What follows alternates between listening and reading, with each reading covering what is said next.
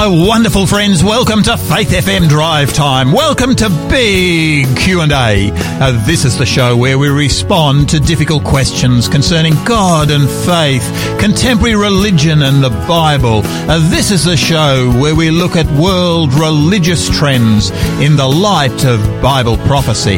I'm Pastor Gary, a minister to the Brighton Seventh-day Adventist Church in the beautiful city of Adelaide. It's really wonderful for you to be able to join and share with us again. This week we're following the theme, the church in an unchristian world. And the big question for today, why does the church have so many hypocrites? Uh, today our co-host is Eric Hoare.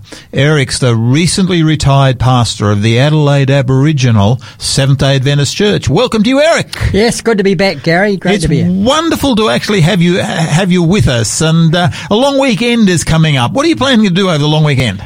Well, you know, Gary, uh, since uh, I've sort of uh, become a senior and semi-retired, you know, I used to really look forward to those long weekends coming around from work. But now, when I'm just a couple of days a week working, it's kind of not so exciting anymore. But usually, what we like to do, my wife and I like to go to markets in the weekend. Yeah, love, love to go that. Fruit Love and that. veggie markets, but also tinkering around and just looking for the odd things. That's Yeah. good.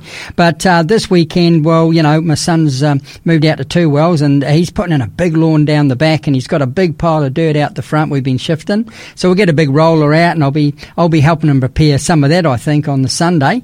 But uh, yeah, I'll spend a bit of time with Aaron, and we'll we'll head off to some places. I think. Oh, fantastic! Yeah, I was down this last weekend. I was down at uh, at Victor Harbour. Actually, as we had a, a church retreat just for the day down at Victor Harbour. It was it's a lovely place uh, down uh, down in down in Victor Harbour, and down there they had a markets on on Sunday. I love wandering around markets. I go to the the markets here uh, in Adelaide virtually every well every weekend, and uh, I really find that it's incredibly relaxing. Tell me, where do you like to retreat to when you have a retreat?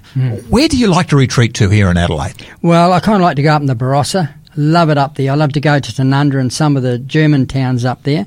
But also, you know, as a church, often we like to go into the forests up there, you know, beautiful up there and uh, spend some time there. Uh, did you see any whales when you were down there? I was going to ask you, Gary, did you see no whales? No, no, I didn't this uh, th- this time, but I know that they've just been cruising through there. Yeah, there's been a lot of them around. No, I, I enjoy, you know, uh, getting out bush. Um, I, have you been to the gardens lately? I mean, the gardens is a wonderful spot. Yeah, yeah, much, yeah. and even going to the museum and the art gallery and all around that area, um, things are changing around the city, and it, it's good to get to some of those places. Yeah. Yeah, no, it's they're just just a little crowded at the present time. All socially distanced, of course, but Yes. uh, you know, there are lots of uh, people uh, there at the at the present time. Now, of course, Eric, this week we're uh, discussing the church in an uncertain world, and today we're dealing with this church, uh, this issue of hypocrites in the church. Now, you know, uh, this to me is a really uh, a really significant issue. Just a, um, some time ago, actually, I I came up with a um, uh, with a survey that uh, the McCrindle organisation, together with Olive Tree Media, had actually put together, and they asked a really significant and important question, and one that really jumped out at me.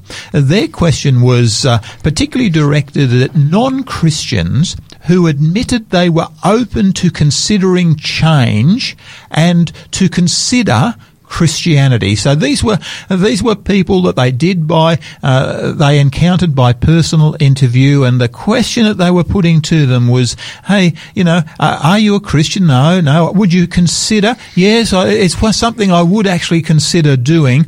But what is the? Uh, are there any behaviour blockers?"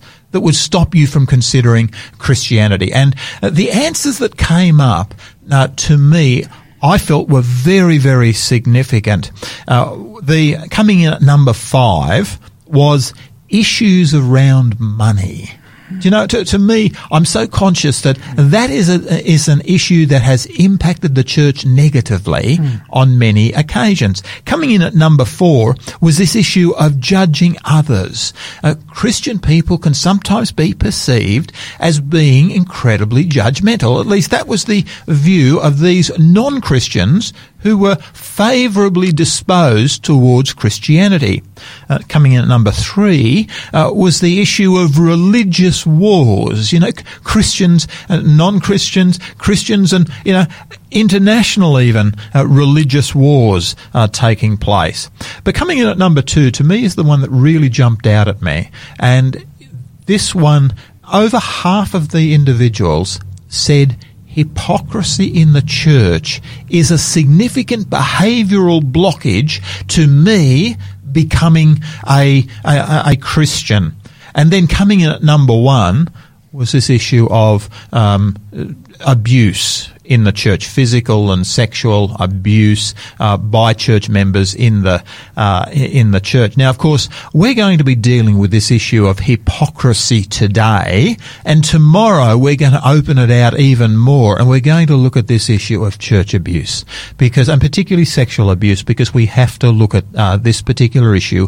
This is a blocker. This is something that has stopped people from considering Christianity, and we want to look at okay, where is the church today? On this uh, on this particular matter. And tomorrow we're actually going to have Pastor Joseph Matichik uh, with us, and he's the secretary of the church here in South Australia. And we're going to be putting we're going to be discussing that particular question tomorrow. But Eric, tell me on this whole issue of hypocrisy, you know.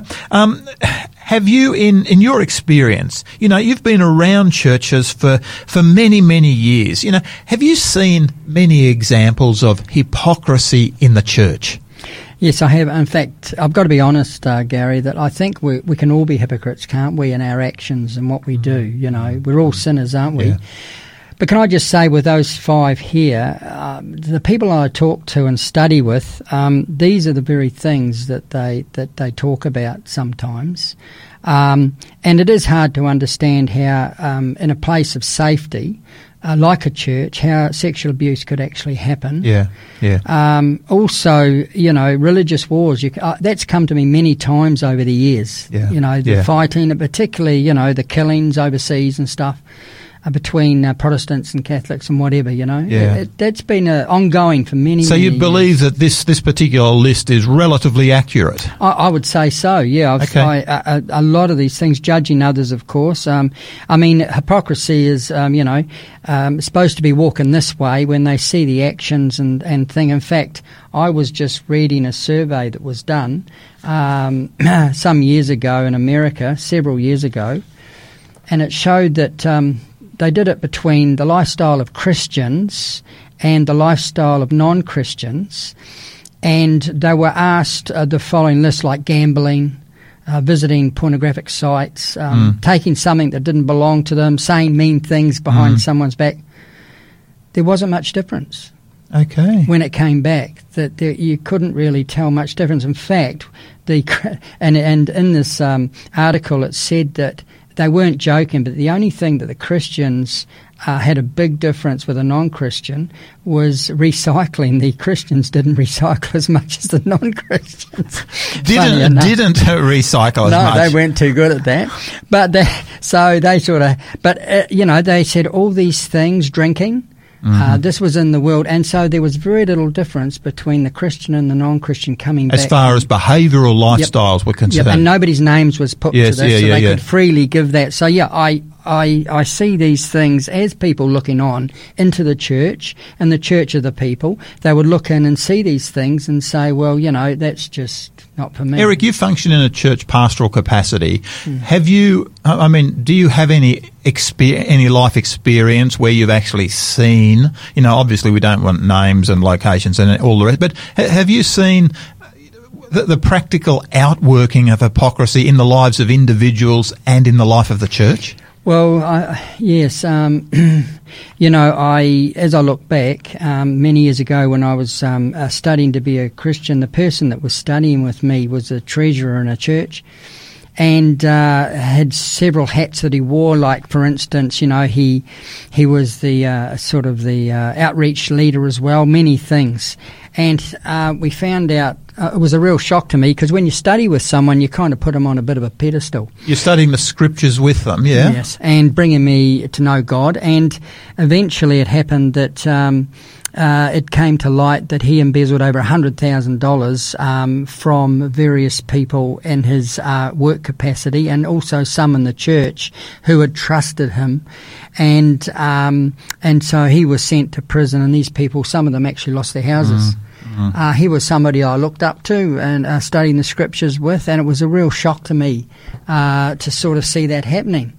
Yeah. Um, and so he was, even though we were going through the scriptures, he was saying that, but he was actually doing things in the background. This is a thing called affinity fraud, actually, because you know you actually find that uh, people who are part of a club or an organisation find it very easy uh, to actually uh, they they're believed by their friends, their workmates, they're believed by the other church members, and you know frequently you know there've been examples of where they've actually asked for a certain amount, you know, for funds, and uh, and funds have been shared with them, only to discover that the funds never actually came back again. Yes. Uh, and this is certainly hypocrisy. Yeah, that's right. And all these things here that we're looking up here that you've read out, these five things, are actually things of trust. Yeah. Uh, where we're in a Christian world and we're under the uh, the leader of, of Christ, and uh, we you know we've been going over the past months and weeks talking about the fruits of the spirit and and and, uh, and the other side of it,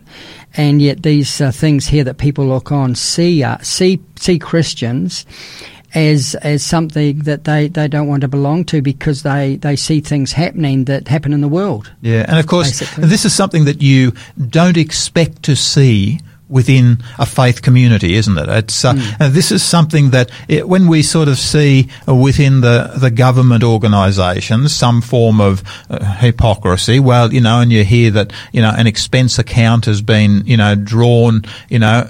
Uh, more than adequately drawn down by a, a government minister, you sort of say, "Oh well, I mean that's you know both sides of politics have, have done this, and there's no excuse for it." And yes, it is hypocrisy, uh, but you sort of don't expect it within a church environment, do you? No, you don't, and that's that's the whole thing. Where I can uh, I can, you know, as you see what happens, and, and sometimes you see it on the news or some Christian thing that happens which lets down the team. You know, you can understand how people would look on and say, "Well, why would I want to be a Christian?" you know, And th- you know, Eric, the thing that really jumps out at me about this survey, though, is that people are actually saying that they're likely. Uh, to, uh, to to to not follow Christianity if they're going to be blocked from uh, coming to accept Christianity, it's because of one of these negative factors. It's because of this issue of church abuse, of hypocrisy, of religious warfare, judging others, issues around money. These are very practical, down to earth issues. That's right. And, you know, uh, people are trying to live their lives the best they can. And what happens when they have decisions to make? Um, would you would you go into an organisation that you know that are showing trends of some of these things? You wouldn't, would you? You'd, you'd want to protect your family from these issues. But the whole thing is when you study the scriptures and you change. Um, you don't expect to see uh, some of these things rearing its head up within an organisation, especially at the top level. Yeah, and that's yeah, where it yeah. hurts the most because it becomes headline news. Because it's a great responsibility being Yeah. a Christian. Yeah. Because then you are you're a follower of Jesus who was perfect. You know. Yep. Eric, mm. mm. let's come to some music because Yeah. I want to come back and dig into the scriptures on these mm. these matters in just a, just a moment. Sure. This is Michael W. Smith, Ancient Words. Holy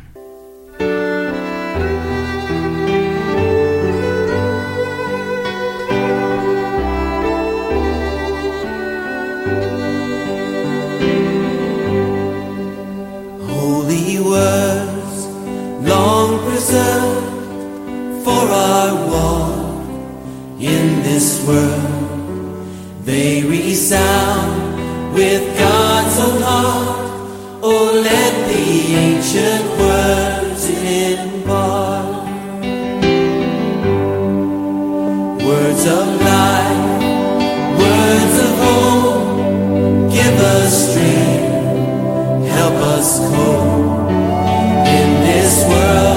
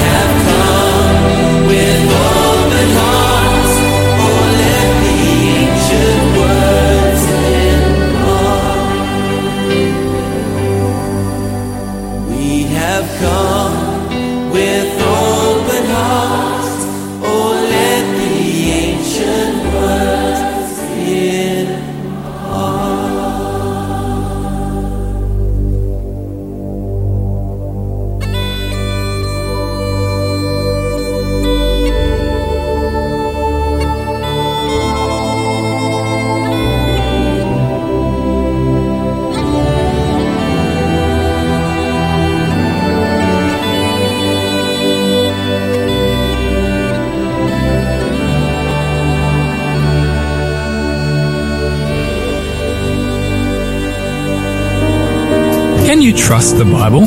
How could a loving God create a devil? How can a man called Jesus save me?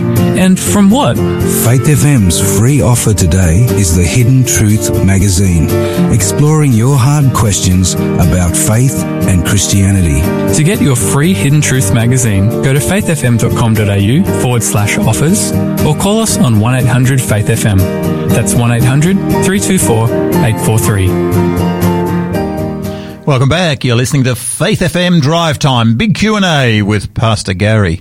Our co-host today is Eric Hoare. Eric's the recently retired pastor of the Adelaide Aboriginal Seventh-day Adventist Church. And this week we're following the theme, the church in an unchristian world. And the big question for today, why does the church have hypocrites? Eric, what does the Bible have to say on this whole subject. You know, it's a term that we're used to having branded around a lot. You know, hardly a, a day goes by without you hearing something about hypocrisy in the uh, in the media, um, but we don't expect it in you know, a church environment. You know, what is hypocrisy and are there hypocrites in the church? Well, hypocrisy, Gary, you know, is nothing new. I mean, way back in Jesus' day, in fact, Jesus uh, used the word hypocrisy or variations about 17 times in the Bible. Yeah, that's this, this is actually quite remarkable, isn't it? When you realise that this was actually one of those themes uh, that um, uh, that certainly Christ seemed to return to on a number of occasions. Mm, that's right, and you know, often it was the religious people of the day he was mainly talking about as well. I mean, there was a verse given in Matthew, uh, verse uh, chapter twenty-three, verses twenty-five to twenty-seven. He said, "Woe to you, scribes and Pharisees, hypocrites!" For you clean the outside of the cup and the plate, but inside they are full of greed and self indulgence. For you are like whitewashed tombs. This is this isn't real complimentary, is it? No, it's not. It says, which outwardly appear beautiful, but within are full of dead people's bones and all uncleanness. So on the outside, they're putting up quite a show, being godly like, following, you know, their way. But really inside, they were like dead people. You know, Eric, uh, um, Matthew 23 is one that really does jump out at me on mm. this particular subject because mm. Christ actually uses this uh, this word hypocrite one to about uh, seven or eight times. You've mentioned it as about a dozen times. Seven or eight of those times, Christ is actually speaking to the religious leaders mm. of his day, and he's calling them. I mean, to call somebody a whitewashed tomb is hardly a you know a, a gentle Jesus, meek and mild. That's so often we we, we think of uh, of Jesus. Mm, that's right. So, what was wrong with them, Gary? What was wrong with the Pharisees? It's a, it's a really good question actually because you know here we actually have in uh, in Matthew twenty four, uh, you know uh, twenty three rather. Mm. Um, uh, woe to you, scribes, Pharisees. This is verse fifteen. Woe to you, scribes, Pharisees, hypocrites! For you travel land and sea to win one proselyte or one convert,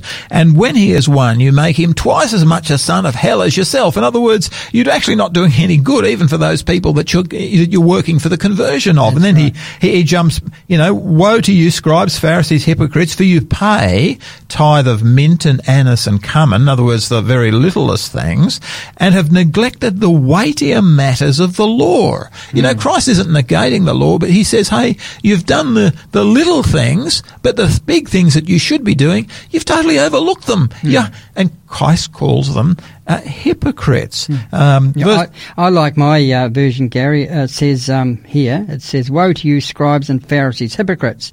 For you travel land and sea to win one convert, and when he is won, you make him twice as much a son of hell as yourselves. Woe to you, blind guides, who say, Whoever swears by the temple, it is nothing. But whoever swears by the gold of the temple, he is obliged to perform it. Fools and blind, for which is greater, the gold or the temple that sacrifices the gold? Yeah, yeah.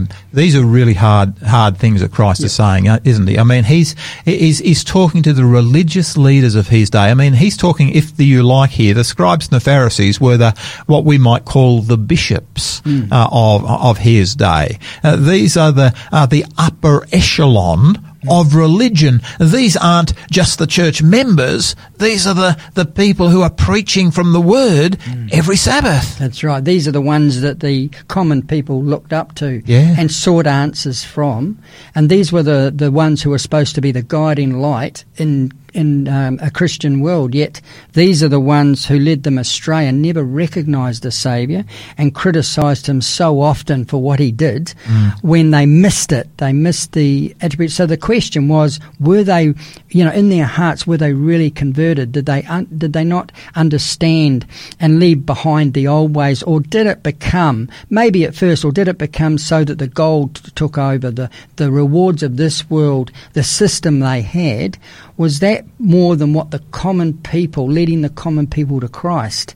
And this was a big responsibility. What I think had. Christ is actually doing here is drawing a, a clear distinction between true religion and fake religion. Because, you know, the thing that I'm so conscious of, we're living in a world today where there is so much fake religion hmm. that's actually going on. You know, religiosity Yep. is very is popular in many fronts, and yet to me, here what Christ is doing is drawing a very clear distinction. He's saying, "Hey, there is the real, hmm. but then there's there's there's something else that is so so false and fake that it's actually hypocrisy." Yes, he criticised them later because he says, "Look, you pay tithe. Yeah. You seem to be doing the right things, Yeah. and yet inside you're not." So what it's saying here is that as Christians, we can seem to be, we can go through the rituals to be doing the right things, but if our heart we don't have that relationship with Christ, we don't accept Christ as our Saviour, we're just doing these things to be saved, and that's that's what he was having a go at them about now. That they were they were like dead people inside. They did not have their their love of Christ. Christ, they still held on to their carnal nature. So, in other words, what you're saying is that it's possible to go through the rituals of Christianity. And, you know, when I think of the rituals of Christianity, you know, I mean, things like, for example, can going to church even every week. Yeah. can that become a ritual, do you think? Yeah, oh, definitely, definitely. I think. Uh, you know, the thing is to have the love of Christ, the first, um, the first love of Christ that you felt, to keep that alive. Yeah. Because what I think happens is over time, and and uh, and sometimes, you know, myself, I find, you know, that sometimes I just don't feel like being at church maybe one day or whatever, you know. But if you go through the rituals, then why would you be there? You know, other things seem more exciting. So yeah, it can definitely be that way, and and other things as well. You know, uh, in the practices of the Christian world, he's saying don't make it a tradition, but actually. Have the love of Christ in your heart, and that's what it's talking about here.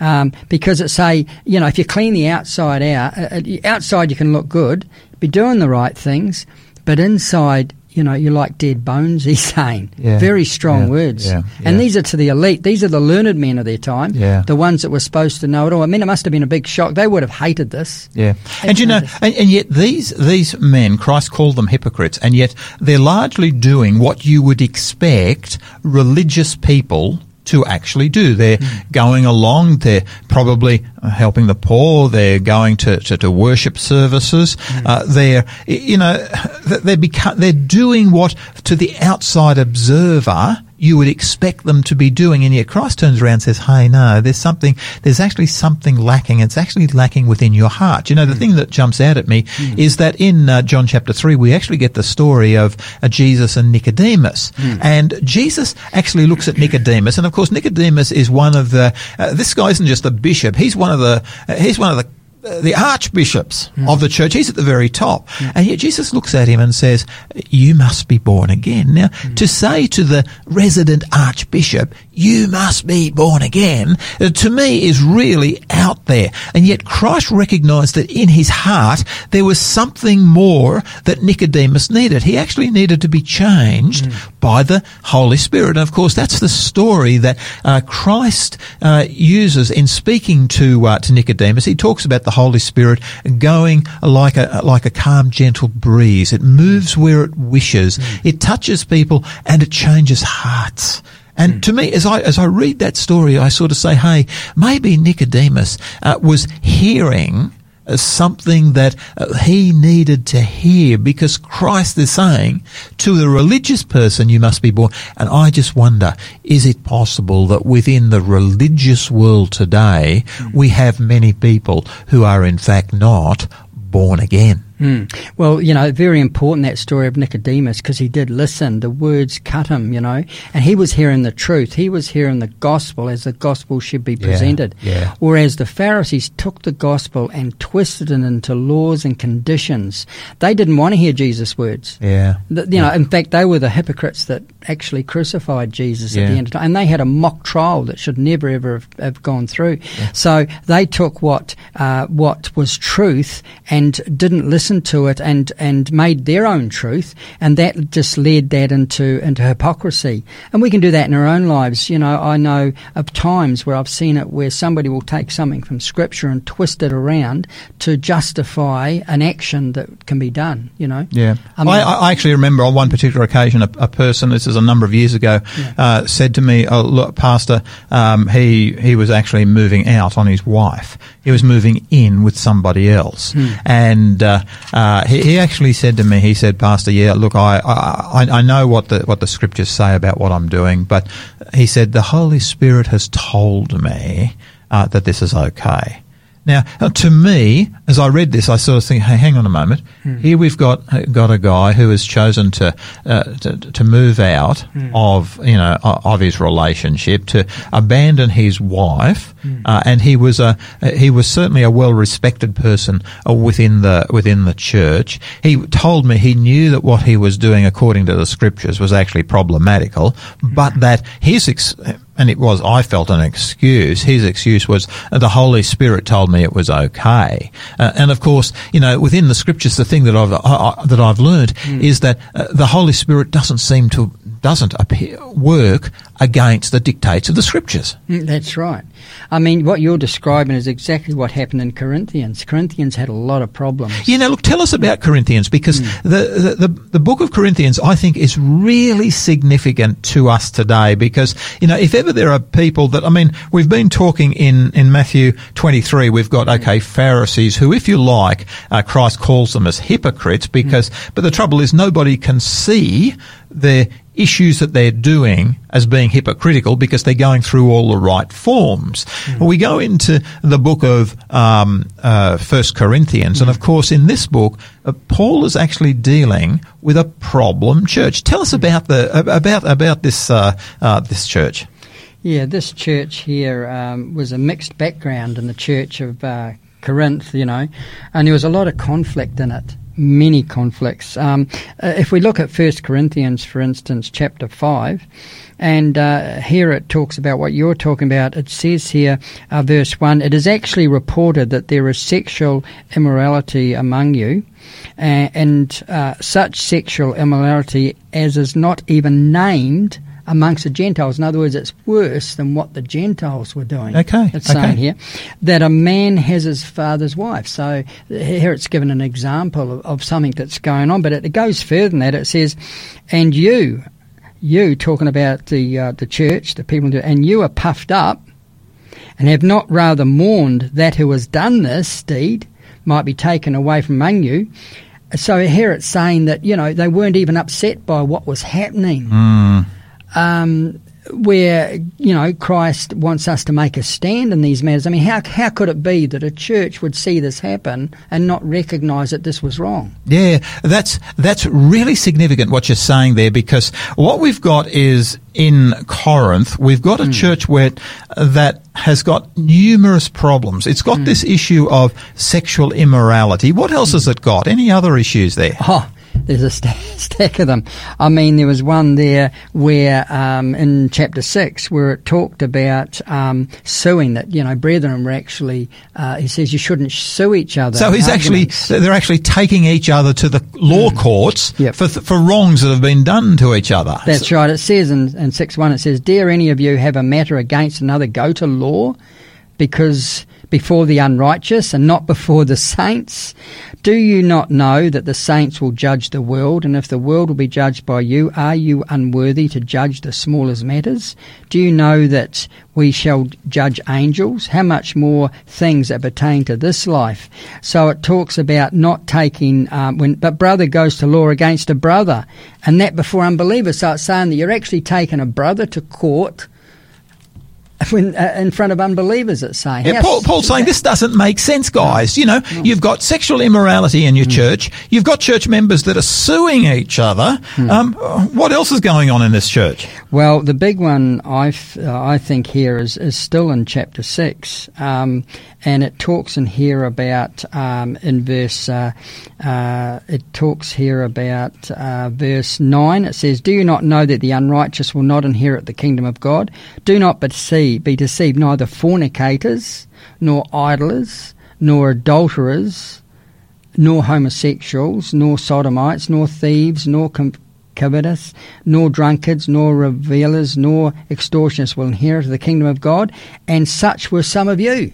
Mm. So that is a huge list. Okay, Yeah. that's some of the things which they were they were up to before they became Christians. But you know, the thing that stands out to me Yep. is that now within the church, you've got issues even within the church of sexual immorality. You've got believers uh, going to law against each other. You've got other issues there. I'm I'm conscious of a disunity. Of uh, you've got this um, a spirit of dissension. There are divisions in the in the church, and Paul talks about divisions.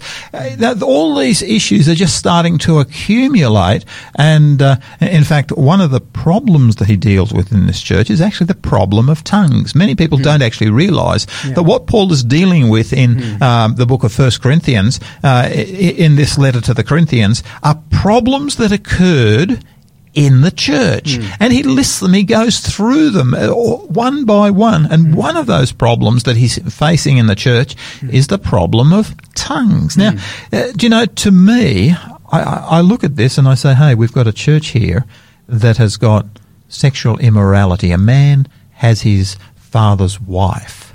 Now, that is, now, it's probably not his mother. But it's still something that was uh, to- regarded uh, as scripturally as being thoroughly immoral within any culture, and the church had chosen to not say anything about it. Now, is the biggest fault, do you think, here with the the man who is engaged in sexual immorality with his um, father's wife, or do you think it might be more with the church for not responding to those things? Yes, they should have. uh, They should have been a completely. That's what uh, Paul was shocked about. He said, you know, you should have made a stand. Why are you all puffed up? Why are you? Why are you accepting this? Why are you full of pride? Why are you allowing this to happen? You know, they should have been there uh, to step in and to say this was not right. Because what happens if you don't do that here? Then sin abounds, and you find that other people. I mean, it even talked in here about drunkenness, which affects Yeah, your mind. yeah, yeah. There's about uh, about eight or nine things in here, all in these few passages here that were they were really caught up. So this is a bit like Sodom and Gomorrah in, in, in many ways. It was Yeah. that bad uh, that they're actually doing worse than the Gentiles. He says. Yeah, So there, as that survey said, no difference between the believer and the non-believer. How It's important amazing. it really is in this case where the church itself had chosen to say and do nothing as a result of this particular issue that they are aware of uh, occurring within their church. And you know, Eric, I'm really conscious that um, the biggest challenge with uh, hypocrisy um, often is not the the sin of the individual, but rather it's the sin of the church who actually chooses to do nothing about the issues which they are confronting. And I suggest many of the challenges that the church is facing today, we are actually facing them because we have chosen to say nothing when I think scripture actually uh, uh, enjoins us to say we should be saying something about these things. I truly believe, Gary, that in the uh, in back in Corinth, there would have been some that would have seen this as definitely wrong. Yeah, yeah. They're not spoken of here. So the majority, it seems to me as though many times people can see it happening. But what happens often, and, and we, you read out statistics early, is that a church will sweep it under the carpet, which is worse when it's found that if there's an inquiry, that the church will actually do its own inquiry and not take it outside of the church so that it's looked like it's swept under the carpet and therefore you're called Yeah. hypocrites. And uh, but back then, I believe there would have been a lot that would have been against this, Yeah. but we're not. But they were, they were obviously overridden by the passions. I'm caught up in it all. And in Second Corinthians, of course, what we find is that the church did in fact deal with these things. But you know, the thing that I've discovered from my time in ministry is that um, if in fact a, a person is a sinner, a hypocrite, if you like, within the church, and the church uh, deals with it, um, then even those who are non non believers seem to be able to understand that these sorts of things happen. But do you know, it's when the church accepts uh, immorality, when it accepts um, theft, when it accept, you know, when these, when it accepts child abuse, even, it's at that point that huge, uh, there's a huge case of hypocrisy against the church. And to me, I'd suggest that hypocrisy against the church, you know, the, the church playing the hypocrite is far worse than the individual than the individual actually playing, um, doing the wrong thing. Does it? Does that make sense? Yeah, and, and often the church can do it in the right way out of love to Yeah, help somebody. yeah. And that's the thing, you know, because a, a church can be criticised for taking an action of something that's against the Word of God, and yet they are so criticised by, uh, by uh, people within the church because they don't know, you can't put all that out there. Yeah. There are decisions made, and, and you've got to make a stand on the Word of God, you know, Yeah. Yeah. with yeah. compassion. In other words, we are we are called as churches to actually sometimes take some really hard decisions, whereby, uh, yeah, uh, if you like, discipline. uh, Is important within the church, and this is the thing that I suggest that possibly the church today has been very reticent to actually be involved in. There is a time and a place when, when my children were growing up, there were times when you'd take them aside and you'd say, hey, that's not the way to do things. You know, it's, it's really important. To be able to, uh, to to counsel, not just to counsel, but sometimes to exercise genuine discipline. I know on, on two or three occasions in in my ministry, we've uh, we've had to call a person and say, "Look, we're actually formally putting you under church censure." Um, we, uh, you know, you're happy to, you're, you're welcome to come along to church, but we want it to be formally known by everybody in this church and by everybody else who happens to hear about this thing that, in fact, we are going to, you know, we, we disapprove totally of what you have, you have done. You have brought reproach on the name of the church. There have been a number of occasions where we've actually been called, uh, to, to actually remove a person's name, uh, from the church roll because we've had to say to them, look, uh, this form of behaviour is unacceptable within this particular environment. And you know, Eric, I, I think it's important in this issue of hypocrisy that the church itself uh, is prepared to deal uh, with with significant issues. You know, one of the what we're going to deal with this tomorrow because we're going to be looking at the uh, uh, the issue of child and sexual abuse in the church, and I've got Pastor uh, uh, Pastor Joseph Matichik is going to be coming, and he's going to be sharing with us on that particular subject. Uh, but you know, it's so important that uh, I, know for, for many years one of the, the standard practices of uh, of many churches was simply to uh, to move on a perpetrator to a to a different location.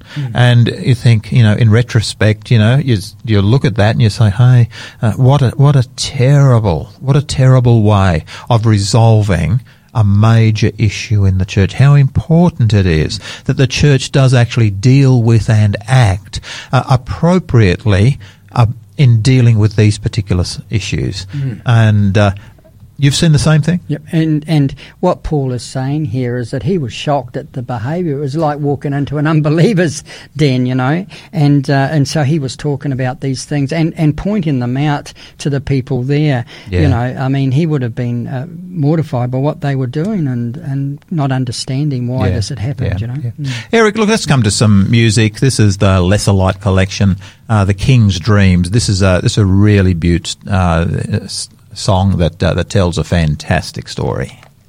In the ancient land Chaldea, in the mind of a troubled king, came a dream of power and meaning, yet the dreamer forgot everything. But another who dreams of our future will never forget what he sees. So let's believe this dreamer, please. The forgetter was Nebuchadnezzar, who called his magicians in. But they couldn't see much there, and they trembled with fear and chagrin. Oh, children, remember the Spirit who knows every dream we've dreamed, who tells us we are highly esteemed. The king he sees the future, our deliverance at last. The king dreams when every dreamer fails. The king of dreams holds us fast. It's his faith,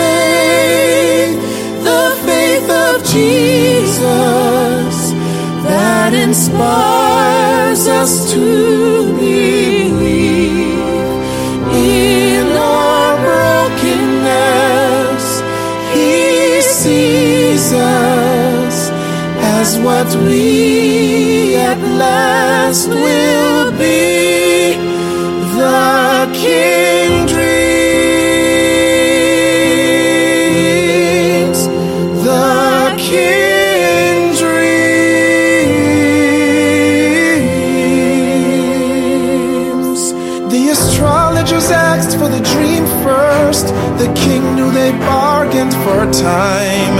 They said only the gods can interpret. That's when the king lost his mind. And the king of all kings saw the drama and heard the cruel death decree. And he knows how to save you and me. When Daniel heard of the sentence, to the God of heaven he pled. Then his God revealed king and said, And the king of the cosmos painted a dream in the hours of night and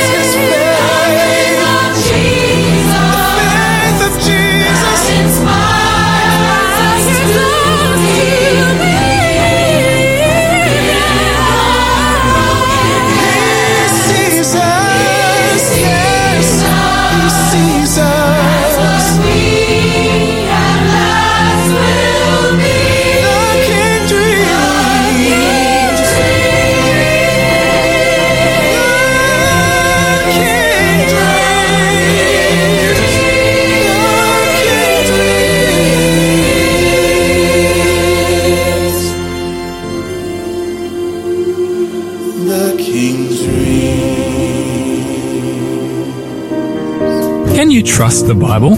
How could a loving God create a devil? How can a man called Jesus save me? And from what? Faith FM's free offer today is the Hidden Truth magazine, exploring your hard questions about faith and Christianity. To get your free Hidden Truth magazine, go to faithfm.com.au forward slash offers or call us on 1800 Faith FM. That's 1800 324 843. Welcome back. You're listening to Faith FM Drive Time Big Q&A with Pastor Gary. Our co-host today is Eric Hoare. And Eric's the recently retired pastor of the Adelaide Aboriginal Seventh-day Adventist Church.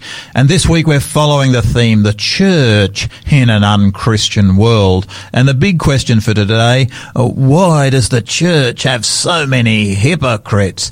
Eric, uh, our time's starting to get away from us. Bring this together for us. What do the scriptures say about, you know, how do we deal with this issue of people playing the hypocrite? Because it seems from uh, what we see in, you know, Christ speaking to the religious leaders that they're certainly hypocrites, but will never acknowledge the fact. Uh, in in uh, in Corinth, uh, you've got hypocrites there who won't acknowledge the fact, and yet the church recognizes the reality of uh, uh, of their hypocrisy. I mean, how, this is a huge area.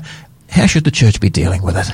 Well, it, the whole point of it isn't it that it's it's due to sin that causes this uh, this um, unsettledness and these these actions, the the hypocrisy, and the fact that we're all sinners. Um, Are you saying that people in the church are still sinners? yes, I am. Okay. Because you know, it, I like to put it this way: the church is not made up of perfect people. Okay. It is composed of being, uh, it is composed of people who have been made righteous by the blood of Christ. The difference between people in the church and people outside the church is not that those in the church are saints and those outside the church are sinners. We're all sinners. It is simply that those inside the church is, uh, are sinners saved by grace, while those outside the church are unsaved sinners. So there we have the changing power within the cha- within the church when we follow the scriptures of the Holy Spirit. There used to be a phrase actually around that used to say that the church is a hospital for sinners, not a haven for saints. Do you think that's got some truth to it? Oh, for sure, and I think sometimes we can lose sight of that very thing. That we, I mean, you know, the the fruits of the spirit is is the you know what we talk about the changed life, the joy, and and the things that come about by that.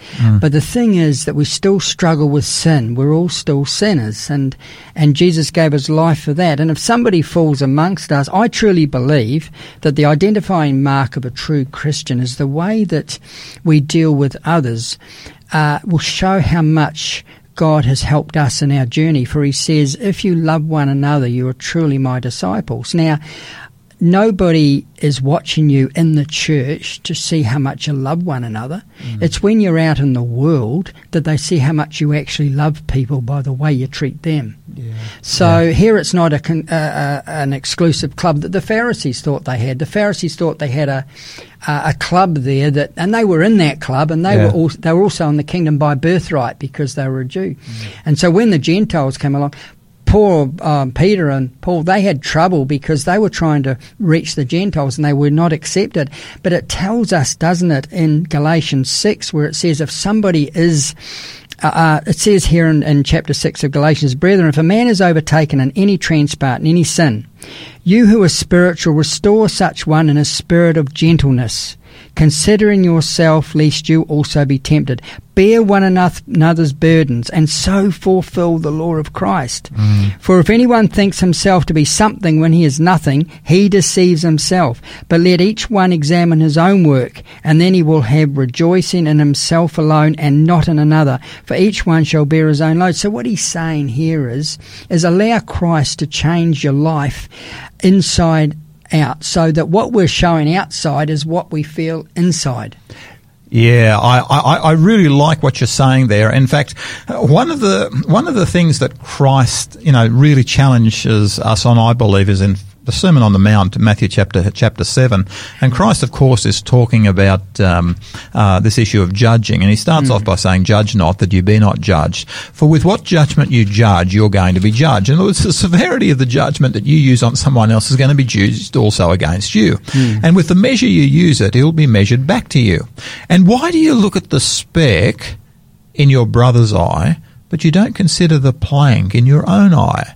Now, you know, as I look at this, I sort of say, hey, you know, Christ is teaching us something very valuable here. How can you say to your brother, uh, let me remove the speck from your eye, but look, a plank is sitting in your own eye. Hypocrite. And here's this word again. Hypocrite. First remove the plank from your own eye, then you will see clearly to remove the speck from your brother's eye. You know, uh, to me, as Christ is saying this, I'm sort of saying, hey, how relevant is that for our, our discussion today? You know, we're not trying, trying here to uh, d- downplay this issue of hypocrisy. Uh, but you know, the thing I am so conscious of is that within the church, uh, what uh, Christ did was he spoke to the Pharisees and called, uh, called certainly religious leaders hypocrites because they didn't recognize the form, the, the, formal religion that they were living was in fact um, a, a form of hypocrisy.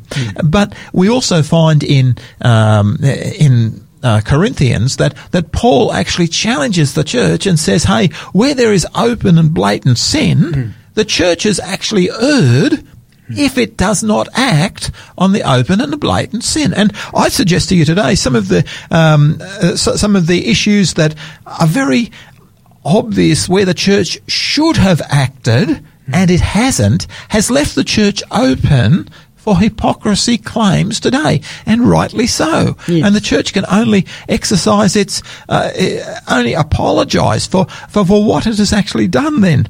But then Christ, in talking to his disciples, says, Hey, I want you to be very careful though about judging because the reality is it's very easy for someone who's got a speck uh, in their eye to judge uh, to, uh, someone who's a log in their eye to judge somebody else who's actually got only a speck in their eye. In other words, what Christ is saying here is, guys, you are all sinners. And di- You know, I I think this is actually so important that we understand this. Mm, And the thing is, as sinners, you know, when we help somebody who has fallen and, and lift them back up, you know, a kind word here or, or a gracious act there, I, I believe that the plank in our own eye of judging others and looking at others is actually diminishing as we help others. For the more we help others, the more I think the Holy Spirit builds us up. And the way of helping others sometimes is tough love. Mm. To say, look, what you're doing is walking the wrong path, Yeah, and yeah. but doing it in loving kindness, but but you know, acting like that. People have done that for me and set me on the on my course, right? And I appreciated that. Some of the hardest meetings I've ever had is when I've had to approach, and I have done it, when I've actually had to approach individual and said, "Hey, my friend, um, what you're doing is uh, is wrong."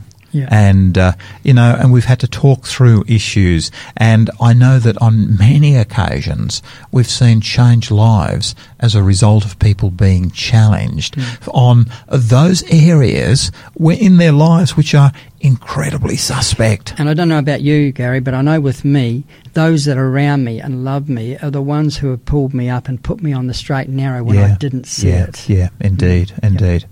Eric, we do need to come.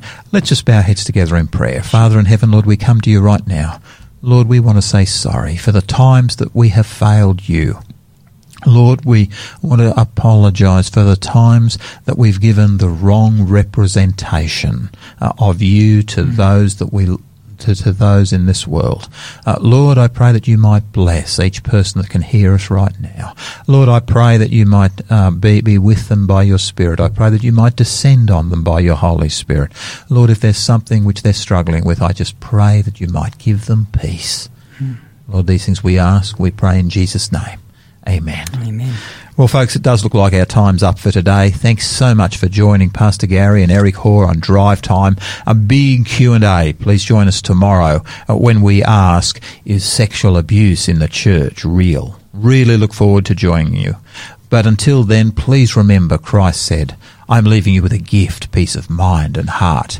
And the peace I give isn't like the peace that the world gives, so don't be troubled or afraid. May our God richly bless you. Please enjoy Wendell Kimbrough, I Shall Not Be Shaken.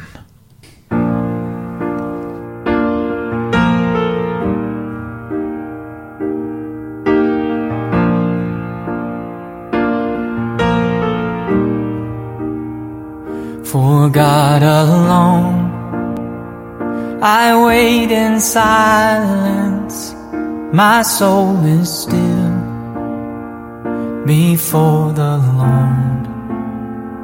He is my rock and my salvation, my fortress strong. I'll trust in Him. I'll not be shaken. I'll not be shaken. For all my hope is in His love.